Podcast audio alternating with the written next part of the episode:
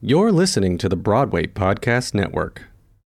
When you need mealtime inspiration, it's worth shopping Kroger, where you'll find over 30,000 mouth-watering choices that excite your inner foodie. And no matter what tasty choice you make, you'll enjoy our everyday low prices, plus extra ways to save, like digital coupons worth over $600 each week. You can also save up to $1 off per gallon at the pump with fuel points. More savings and more inspiring flavors make shopping Kroger worth it every time. Kroger, fresh for everyone. Fuel restrictions apply. You're listening to Stage Door Podcast, the podcast celebrating theatre and creativity from onstage mishaps to career defining moments. Hosted by thespians myself, Tori, and co host Eliza. Fortnightly, we will bring you industry professional guests, deep dives, and more. Hello, everyone, and welcome back to Stage Door Podcast. Before we get started with today's deep dive, I would like to acknowledge that I am on Gadigal land, the traditional custodians of the land on which we work, live, and record, and we recognise sovereignty was never ceded, always was, always will be Aboriginal land. And I would like to acknowledge that I'm coming to you fresh from Kaurna country here in Adelaide, and it's lovely to be back on the record. So you're lucky enough today to be joining us for another one of our incredible deep dives, co-hosted by our very own Gareth Hello, Isaac. Tori. Lovely to see you slash hear you. Oh, lovely to see and hear you too. Greetings from sunny Adelaide. Absolutely, where you're currently slaying the stage once again in Poppins. Well, once again, continuing in Poppins. I feel like we obviously need to acknowledge the lack of Eliza.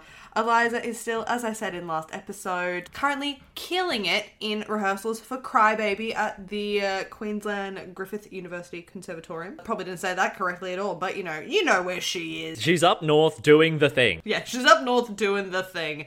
So she will not be joining us this week, but she will be back for the next episode. Obviously, we did take a cheeky little two week hiatus while we got back on our feet because we have been absolutely running around like chickens with our heads cut off. But anyway, enough of that. Let's jump into the episode. And it is an absolute doozy, guys. This time around, we are bringing something a little different, a little unusual, a little spicy, one might say. Usually, with a deep dive, we'd be tackling a single musical that the audience has voted on, or a show that's currently doing its rounds through the cultural zeitgeist. But we've decided today to tackle a much larger topic that, at least in my opinion, doesn't get discussed as much as it should the history and implications of the Broadway musical revival. If the recent 2023 Tony Awards have shown us anything, with awards for and performances by the casts of Camelot, Parade, Sweeney Todd's Into the Woods, and Funny Girl, musical theatre revivals are a big hit with the audiences at the moment. Not to mention the great number of revivals seen in our local theatres with Mary Poppins, Mamma Mia, and Beauty and the Beast currently playing, and shows like Grease, Chicago, and Wicked set to open their doors through 2023 and 2024. The history of revivals on Broadway is difficult to track given the opening of theatres there stretches back to the Revolutionary War, and shows were mounted and remounted as the producers saw fit. Every second theatre was putting on some variation of the same operas or Shakespearean plays, but records and sources have shown that play revivals far outstretch musical revivals, with Shakespeare's Hamlet being revived a whopping 65 times on the Broadway stage, compared to the Gershwin Brothers musical Porgy and Bess only being revived seven times. Can we talk about that though? Porgy and Bess. Great show. Not a show that I would have imagined to have been revived so many times. Yeah, I didn't expect that either. And the research that I dug up showed the reasons that it kept being revived was because no one was ever happy with it. Like, they were thrilled to keep putting it on and trying to find a way to make it meet their own expectations, which great from an artistic standpoint. You can keep bringing the same actors back and trying it again and again and again. But also, like, at some point, put it to bed. I will say, Porgy and Bess also holds the record for most wins for the Tony Award for Best Revival of a Musical. It's got two. Oh. Well, here's the thing it won for Best Revival in 1977, but until 1994, Best Revival was a combined category of plays and musicals. So it holds a record with uh, two wins for Anything Goes, Company, The King and I, and La Cage aux Folles. Yeah, so a bunch of prestigious shows. Interesting. Revivals always fascinate me. I'm always excited to see what they're going to do with a revival. If it's something that I have not had an opportunity to see live, I'll always be excited for a revival, but I want to know that they're gonna do something fresh with it. I feel like, in my opinion, there's no point bringing back a show that's the exact same show just over and over and over again. There's a few different demographics that go and see theatre. There's like theatre kids who are in it because they love theatre. Um, there's like the, the general population who, you know, it's, it's, it's a night out, it's a night out on the town, you know. But there are many different demographics. But when you think of like theatre kids, like there are only certain shows that I will see multiple times. Like for example, Come From Away. If that comes back again, I will see it again because it is a wonderful show and I get something new from it every time. However, there are other shows that you know come around that I'm still going to be excited to see, but it's like if you've not done something different to it, how what's what's to draw me in to see this show that I, I'm just seeing again, just possibly with different actors. Yeah, I completely agree. Like, from my perspective, as someone who's, you know, in a revival at the moment, if a show is coming back around that has not found a new message or something new to say, something new to show to the audience, then it's, in my opinion, kind of a missed opportunity.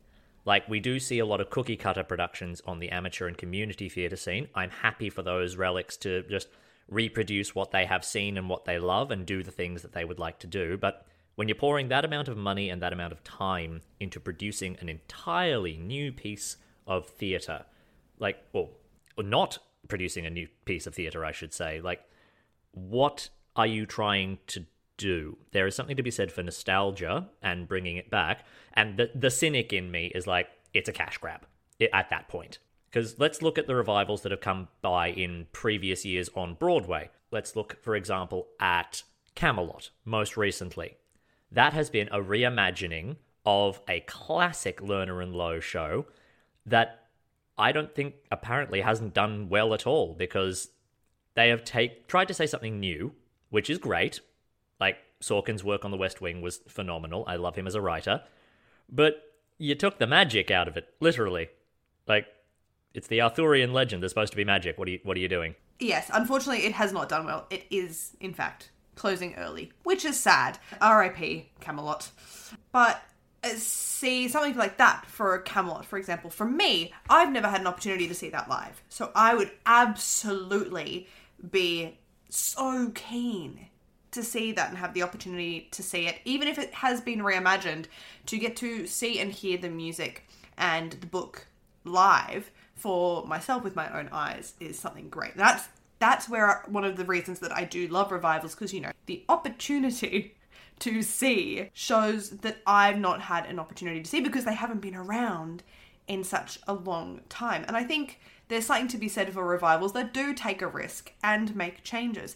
It's either going to work or it's not going to work, but you've you've taken the risk to make the change, which I think is one for me one of the most important things with a revival is to keep you know the original essence but to go okay how can we make this applicable to now?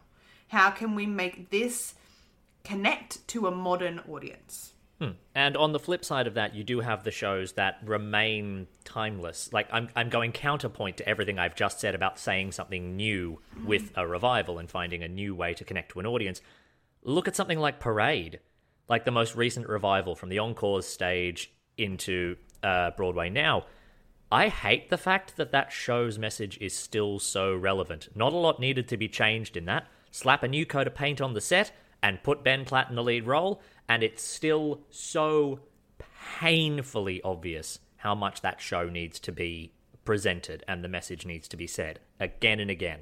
Mm-hmm. Like that's that's terrifying in an aspect where I want to see new artwork, but then the old stuff is still there and still good and still needs saying. That's terrifying to me. Absolutely. And you take into account as well shows like Cabaret that is currently happening um, on the West End. It is uh, not, you know, they have made changes as I feel like is capable with a show like Cabaret where you can bring it into the modern day without, but it still it holds its meaning and it continues on throughout. And it is, it's horrifying. It's really awful when you're sitting in the theater going, oh, wow, this has such impact. This shouldn't still have this impact in 2023. We shouldn't still be able to relate to a musical about Nazis in 2023. we should not be going, wow, that reminds me of X, Y, and Z that happened a few weeks ago or last year. It's, but it's also so amazing to know that people are seeing it and realizing. I agree. Like, there's something to be said about a show that is still bringing people in and still being able to resonate and be heard by crowds. But uh, on Cabaret, West End, this actually brings to light another point that I wanted to bring up with the uh, whole concept of a revival is the star pull. Like, a revival will come along. Yeah, yeah, I, I know where you're going with this. Um, a, a revival will come along and put a star in one of the roles in order to do bums on seats. I think, okay, sometimes you got to do what you got to do. Hell, it gave us Millsy, and he's going gangbusters now. But at the moment, Cabaret, the reimagining, uh, has Maud Apatow in the role of Sally Bowles, who, if you don't know, Maud Apatow is the daughter of uh, famed actor director Judd Apatow. And apparently, not great. Not the best part of the production. So, critics and audiences are questioning the need for her to be there in the first place. Conversely, you have a bunch of star casts happening right now on Broadway. Like every revival that is currently playing on Broadway has these lead players who are either Broadway heavyweights or TV heavyweights or film heavyweights who are just proving themselves time and time again. Our Lord and Savior Josh Groban, for instance. Our boy Gaten Matarazzo, coming back to his Broadway roots from when he was Gavroche. Daniel Radcliffe. Yeah. As a surprise success in Merrily. Absolutely fantastic. Yeah, well, even even prior to Merrily, like his debut was a Broadway revival of How to Succeed in Business Without Really Trying, and everyone was super skeptical about it. Then the Tonys performance happened, and he blew the fucking roof off. Yeah. I think I love I love it when a big star casting can surprise me. Hmm. Even within the world of music theater performers coming back, you know, after they've really got the name for themselves. I'm always still a little bit like, "Ah, okay, like let's let's see. Let's see what you can do with this. And and you know, when they do well, it's really lovely to know, okay, great. Like they're not just it wasn't just that one thing that they were able to do and but you know it, it doesn't always as you said work um and i have a controversial opinion with beanie feldstein as fanny Brice in funny girl. Now i will say i do not believe that she has the most wonderful voice for the role. I do think you need to have a powerful voice for that role. Um but I really enjoyed what she did with that role, and I enjoyed seeing some diversity on the stage, specifically in relation to myself, body diversity. To be able to go, look at that. The ingenue, the funny, quirky lead role. The lead role that every femme actor has always, even if they know it's not their voice type, has always been, I want to be Fanny Brice one day, you know? And to be able to actually see it and go, maybe I could. If Beanie can do it, maybe I could. She made choices that were so, so wonderful. And I know that she didn't have the best voice for it, which I do think is very important. Yes, I completely agree. Beanie's voice was not as powerful as you would expect for a Fanny, but I think the recasting with Lea Michele. Okay, I get the joke. I get the glee gag. We don't need to actually do that, given that she's been proven to not be a great person to work with, as evidenced by one of her Glee co stars, Jane Lynch, immediately leaving the production when Lea was cast. Like, I can read between the lines on this one. Yes, you can be very talented. Yes, you can be very good for a role, but you can also just be not a good person and a clear, like, star plant to get the audience numbers up. When quite frankly, if I if I can be a completely left of center moron for a second, you had Julie Benko as Fanny cover the whole time. The oh people's my Fanny. God. You, she was right there. You could have Yes. just bumped her up. The show, I don't think, was doing that badly that you couldn't just have her helm the role. No, not at all. I think that they made a look. Lea Michele has a fantastic voice, and she kills it. Don't Rain on My Parade at the Tonys. Stunning. Every song I've heard her sing for the role, fantastic.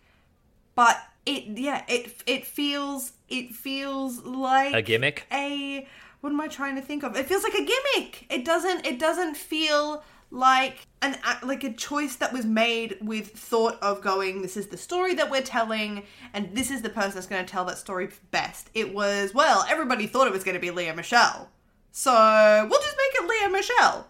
And I'm like, Julie Benko is right there and is amazing. The amount of clips and things that I have seen of Julie Benko, she is hilarious, and she is this role to a T. Hmm. I agree.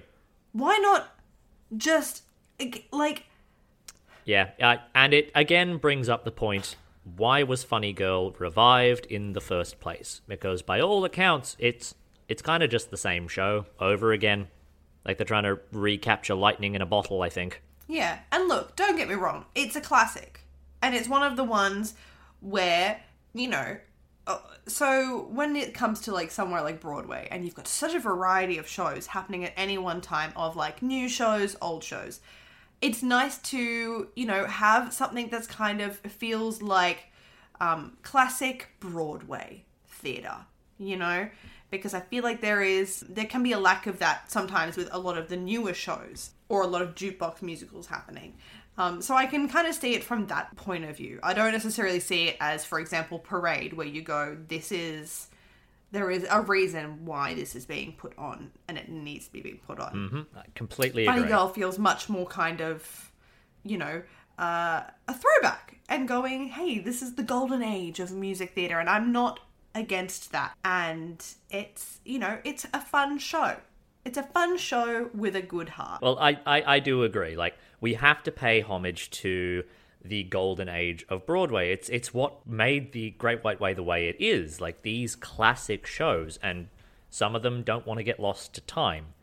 But again, like mm-hmm. the worry that nothing new can be said, or certain shows just can't be done anymore because of like certain elements in the script that need to be rewritten. Like, for example, when I mentioned Camelot, they took all the magic out.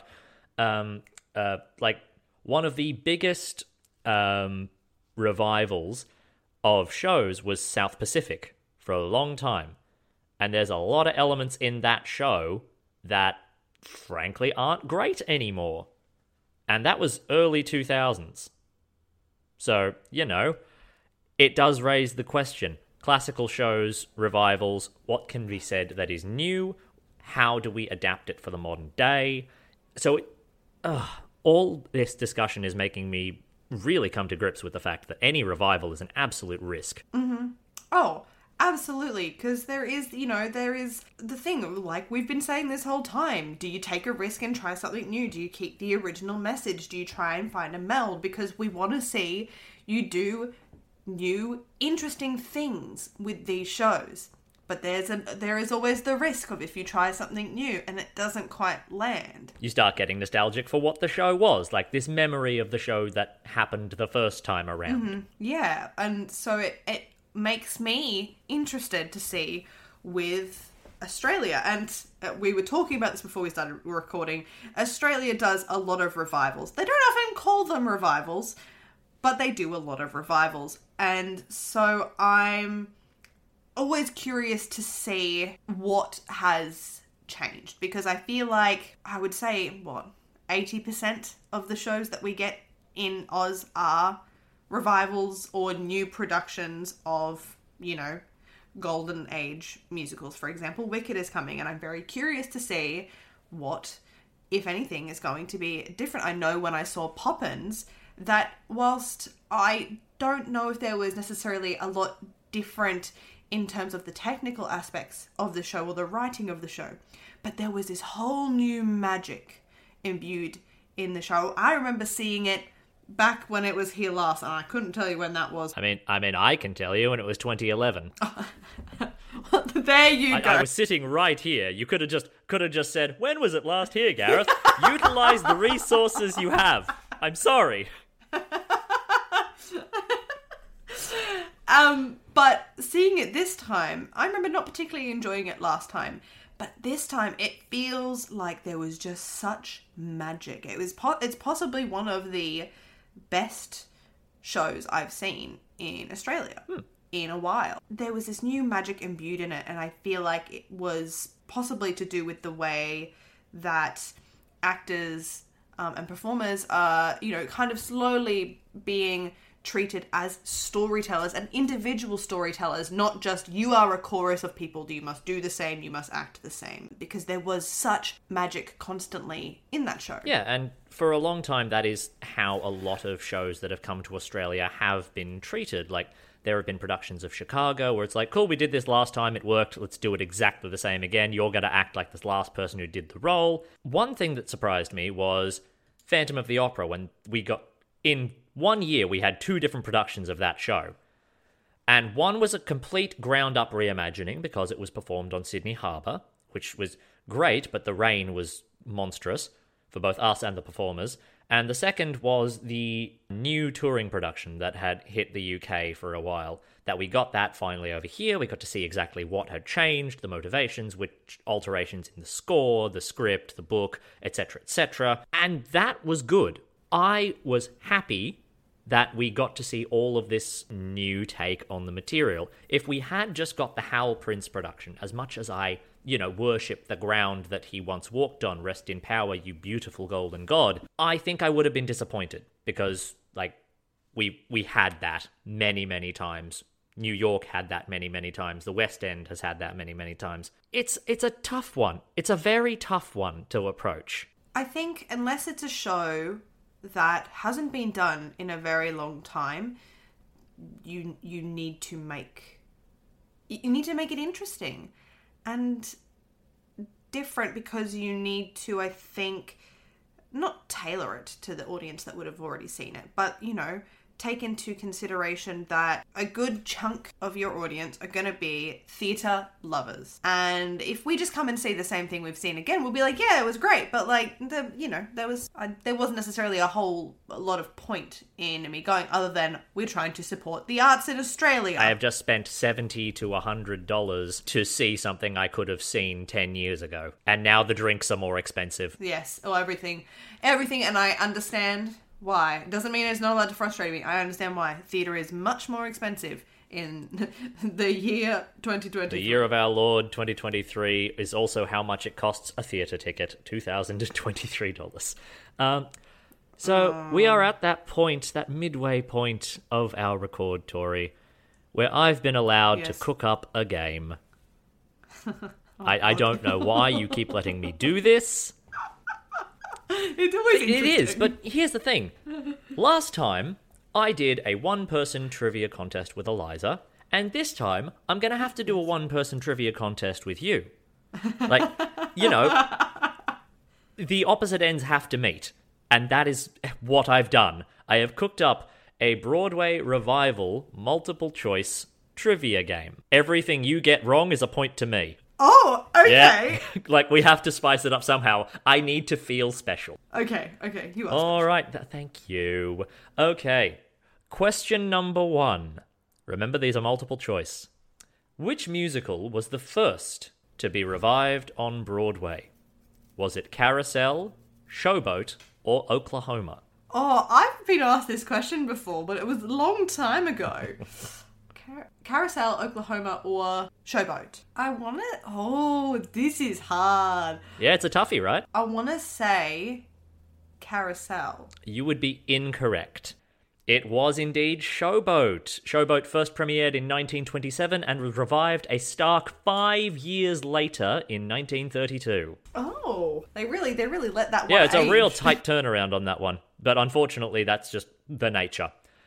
Okay, we are now moving ahead through time. Who of these actors did not star in the 1992 Broadway revival of Guys and Dolls? Was it J.K. Simmons, Nathan Lane, or Patrick Page? Oh, I feel like Patrick Page would have. That feels like the right vibe. I mean, up to you. We're trying to figure out who wouldn't, though. Yeah, I'm, I'm gonna say J.K. Simmons. Incorrect. J.K. Simmons, aka J. Jonah Jameson from the Spider Man franchise, Cave Johnson from Portal 2, and Tenzin from Korra, the Legend of Aang, or whatever, whatever the sequel series was called, did appear in the 1992 Guys and Dolls revival. Patrick Page did not. And Nathan Lane played Nathan Detroit. That's where he got his stage name. There is your fun fact for this one. Which of these revivals won the most Tony Awards?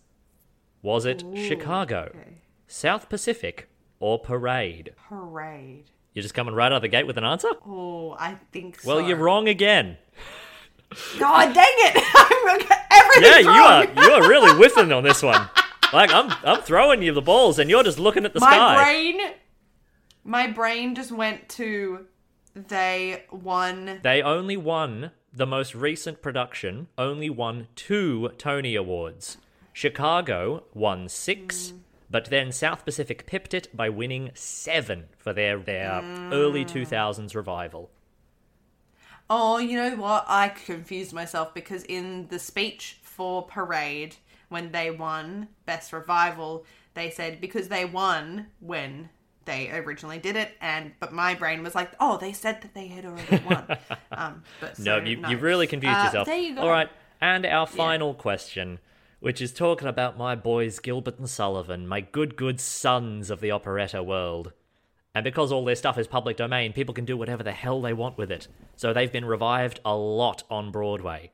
So my question to you, Tori, which Gilbert and Sullivan operetta has been revived the most? Is it HMS Pinafore, The Pirates of Penzance, or The Mikado? Like that's the big three. Ooh. Ooh. Mm. I want to say, oh, it's hard. I want to say HMS Pinafore because I know that the Hayes did it. Um, but that that doesn't necessarily mean No. anything. Um, Like we we can't just base our entire worldview on what the Hayes did. but we can, and we will. um, Mikado. No. Ah. ugh. You got you got five seconds, Tori. Come on. Ah. Mikado. Correct. that was a guess. yes, the Mikado has been revived the most on Broadway with 32 revivals, followed by HMS Pinafore with 28, and my favourite, The Pirates of Penzance, only being revived 25 times. So it just goes to show if you write a very racist operetta by modern standards, people will keep doing it. Oh lord, I was gonna say I feel like I don't see Pirates of Penzance happening very often, and there's a reason. No. Pirates of Penzance isn't the racist one. The Mikado is. It's all about Japanese culture, and it's very, it's very, very bad. Well, moving swiftly along from my terrible, terrible Yes, loss. it's it's all right. Look, you got one out of four, which is not great, but it's good for me because it makes me feel good. I'm I'm glad it makes you feel good, Gary. Thank you. That's that's what matters. And I tell you what else makes me feel good? Talking about the state of Australian theatre. So I would love to hear a viewpoint of yours. Right now, I am in a revival of a musical. I am happy to point that out. Like a lot of my friends are currently employed in revivals of musicals in Australia. And our other two big shows at the moment are both jukeboxes. We're looking at Moulin Rouge, we're looking at & Juliet. So this raises, like, for my observation, there is a sense of nostalgia about the familiar and the revival in general. And I think this is, again, I'd love to hear your viewpoint on this. I'm just up on my soapbox spouting nonsense. I think the revivals in Australia at the moment are a sign that people want a bit of comfort after the last few years. You know, the the spicy trio of years that has been this pandemic, a lot of theatre goers and indeed a lot of theatre performers lost a lot of hope. During the pandemic, we saw a lot of our newer musicals, Hamilton, Jagged Little Pill, Frozen, Come From Away, all just suddenly closing their doors. And people were losing money, especially the producers. But everyone who was going to go and see these shows never got the chance until the doors reopened. And even then, it was a roll of the dice saying, cool, are they just going to, are they to close up again? So I think at the moment, all these familiar shows coming back, Beauty and the Beast, admittedly with its wonderful uh, design upgrade, uh, Mary Poppins with a few new technical aspects, Mamma Mia's coming back and just being so fucking fun. I think that is what Australia kind of wants at the moment, and I'd love to hear your take. a, a portion of Australia wants that. Not all of us want that. I have nothing against the revivals. I know that also I'm very aware that these companies are trying to recoup their losses from COVID. You know, there's always that double edged sword of we as performers understand both sides of this, and both sides, it, it hurts us either way. They're trying to recoup, and the idea of taking a risk on a new show right now when they're still trying to recoup is probably very scary. However, I think all of these shows have been done wonderfully, and the performers in them are fantastic and being able to work in theatre in the year 2023 after almost two years of not being able to do anything because of COVID is so wonderful. I want to see something new.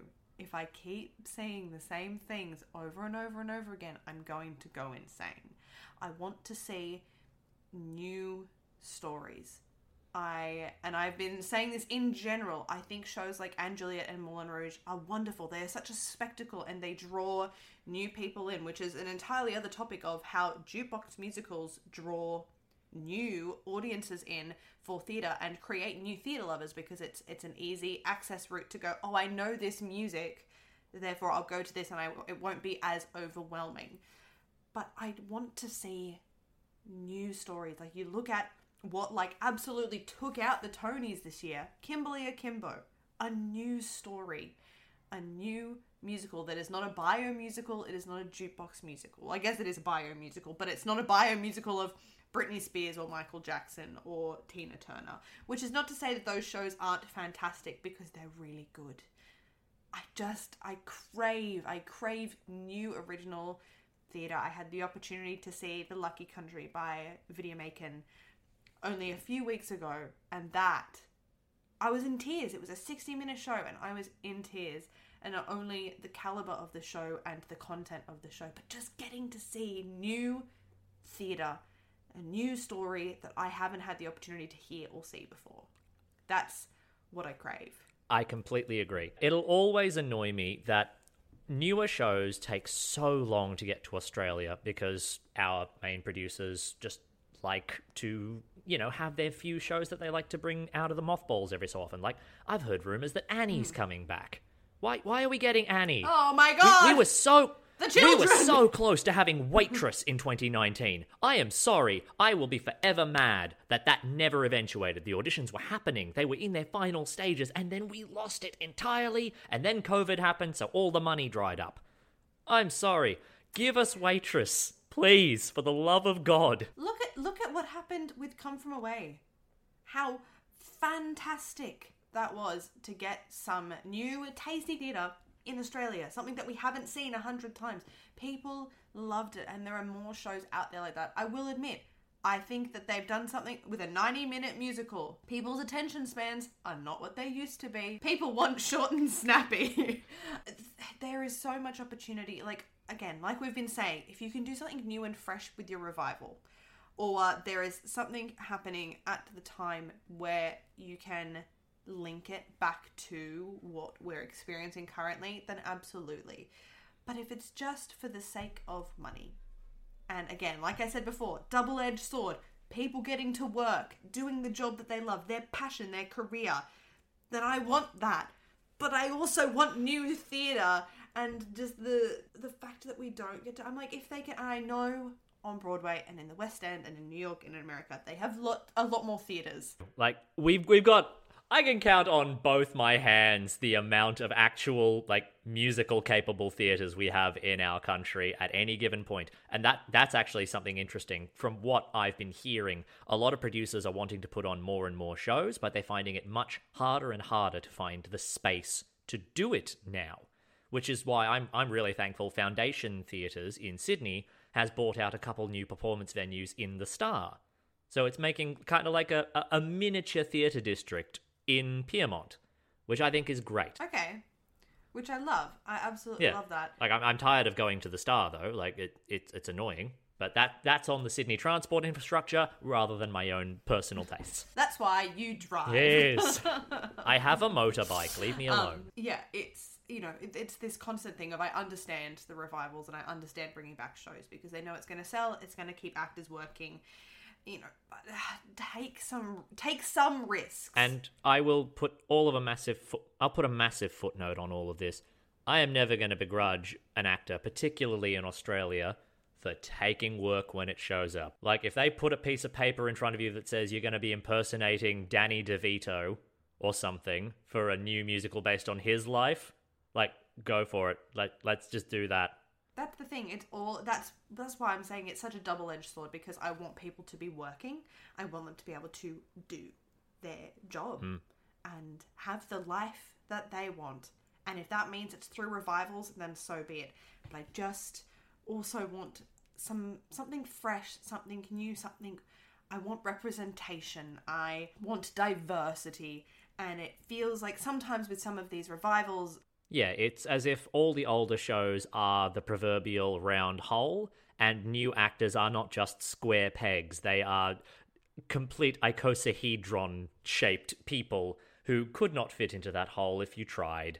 Like, you might be able to hammer a square peg in, but new Australian performers have such a diverse range of talents, body types, faces, shapes. It's beautiful, but it's going to be harder and harder to find their place in the industry when, you know, we're trying to cast them in place of an actor from the 70s. and that's the thing uh, bringing it back to what i was saying before that with mary poppins it felt like seeing individual stories on stage not just a stick straight ensemble that is all on the exact same wavelength and i think that that is the thing is uh, casting for somebody's soul and who they are and who they are as a performer um, and revivals that's you know if they're not doing something fresh and new with a revival if they're not taking into account our modern world it, it just feels stuck in seeing the same thing over and over again. Like i'm always curious especially within australia to see what they're going to do. And especially in the past year with the revivals on broadway. Yeah, fantastic there's so much quality So out there, and they're reimagined versions. And I, I'd love to see that here, and I'm not at the moment, and I'm, I'm worried. But then you know, that's showbiz, baby. yeah, ki- kind of a bittersweet thing to to think about. Let let's brighten it up. We're coming to the end of the record, so let's let's leave it on a positive note. Tori, do you have a favorite revival of a show? Oh, a favorite revival of a show. Oh my god. Tell me yours. Well, um, obviously the Australian like '90s production of the Pirates of Penzance, Jon English, Simon Gallagher, phenomenal reimagining, which then went over to the West End. Tim Curry wore the purple pants, great, brilliant. I am also a real huge sucker for the new Sweeney Todd. Groban and Ashford doing they thang. And controversially, I love the 2017 Sunday in the Park with George with Jake Gyllenhaal. I think I just have a thing for Ashford, apparently. Although oh, she is getting roasted. I have many, many thoughts as a trained dialect coach, but Which we're we putting it to have the time side. for today. Thank you so much for listening. Oh. oh, it's hard. I have been thoroughly enjoying all the content that has been coming out for Sweeney Todd, this most recent revival. It's oh oh the the the tale of Sweeney Todd. Oh my god, I listen to that multiple times a day because it just it just rattles your soul. I don't know if I have a favorite revival. I'm trying to I'm trying to think what I've listened to. I just I just love a revival that takes a little bit of a, a risk and a little bit of a chance. I I loved all of the revivals from this year's Tonys were phenomenal. I feel like it's the year where I wanted Parade to win, and I did believe Parade would win. But I was like, you know what? This year, compared to previous years, it feels like there's legitimate competition within that category. Because sometimes it feels like, you know, okay, well, these three have done the exact same thing as they did 20 years ago. This one has taken a chance and has brought it to now and has brought in new listeners as well. So I think it's hard. I don't think I have a favorite, but the Sweeney Todd It's up there. is up there. But and then speaking of new musicals that I highly recommend people listening to, I highly recommend New York, New York. I know it's not going to be everyone's cup of tea, but it feels like we have a, and I know it, it's not entirely new, in that it's been in the works for a very long time. If you want that golden age feel now, absolutely listen to it. The overture for that show made me cry. Well, there we go. We're talking about new theatre, we're talking about revivals, we've done it all. Weirdly, like New York, New York, technically a revival of Kander and Ebb's like Lost Work. Yeah, and that's the thing. And it is really nice to have a new show that has the old feel.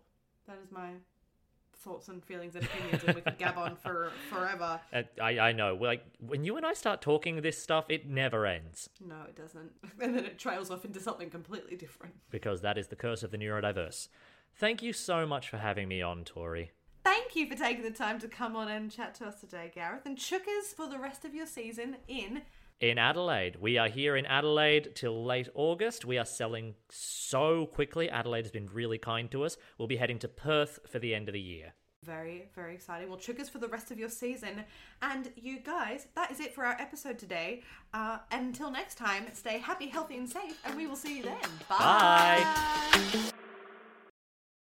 Hey, it's Leslie Odom Jr. here on the Broadway Podcast Network to tell you about the Rise Theater Directory, a program of Maestro Music. Rise is a national online resource designed to connect and empower backstage and administrative and creative theater professionals from underrepresented backgrounds. If you work or aspire to work in the theater community, this can help you find your next project. And if you hire theater professionals, search the Rise Theater Directory to find your next team. Create your profile now and get more information by visiting risetheater.org. That's theater with an R E R I S E T H E A T R E dot org because only together we rise.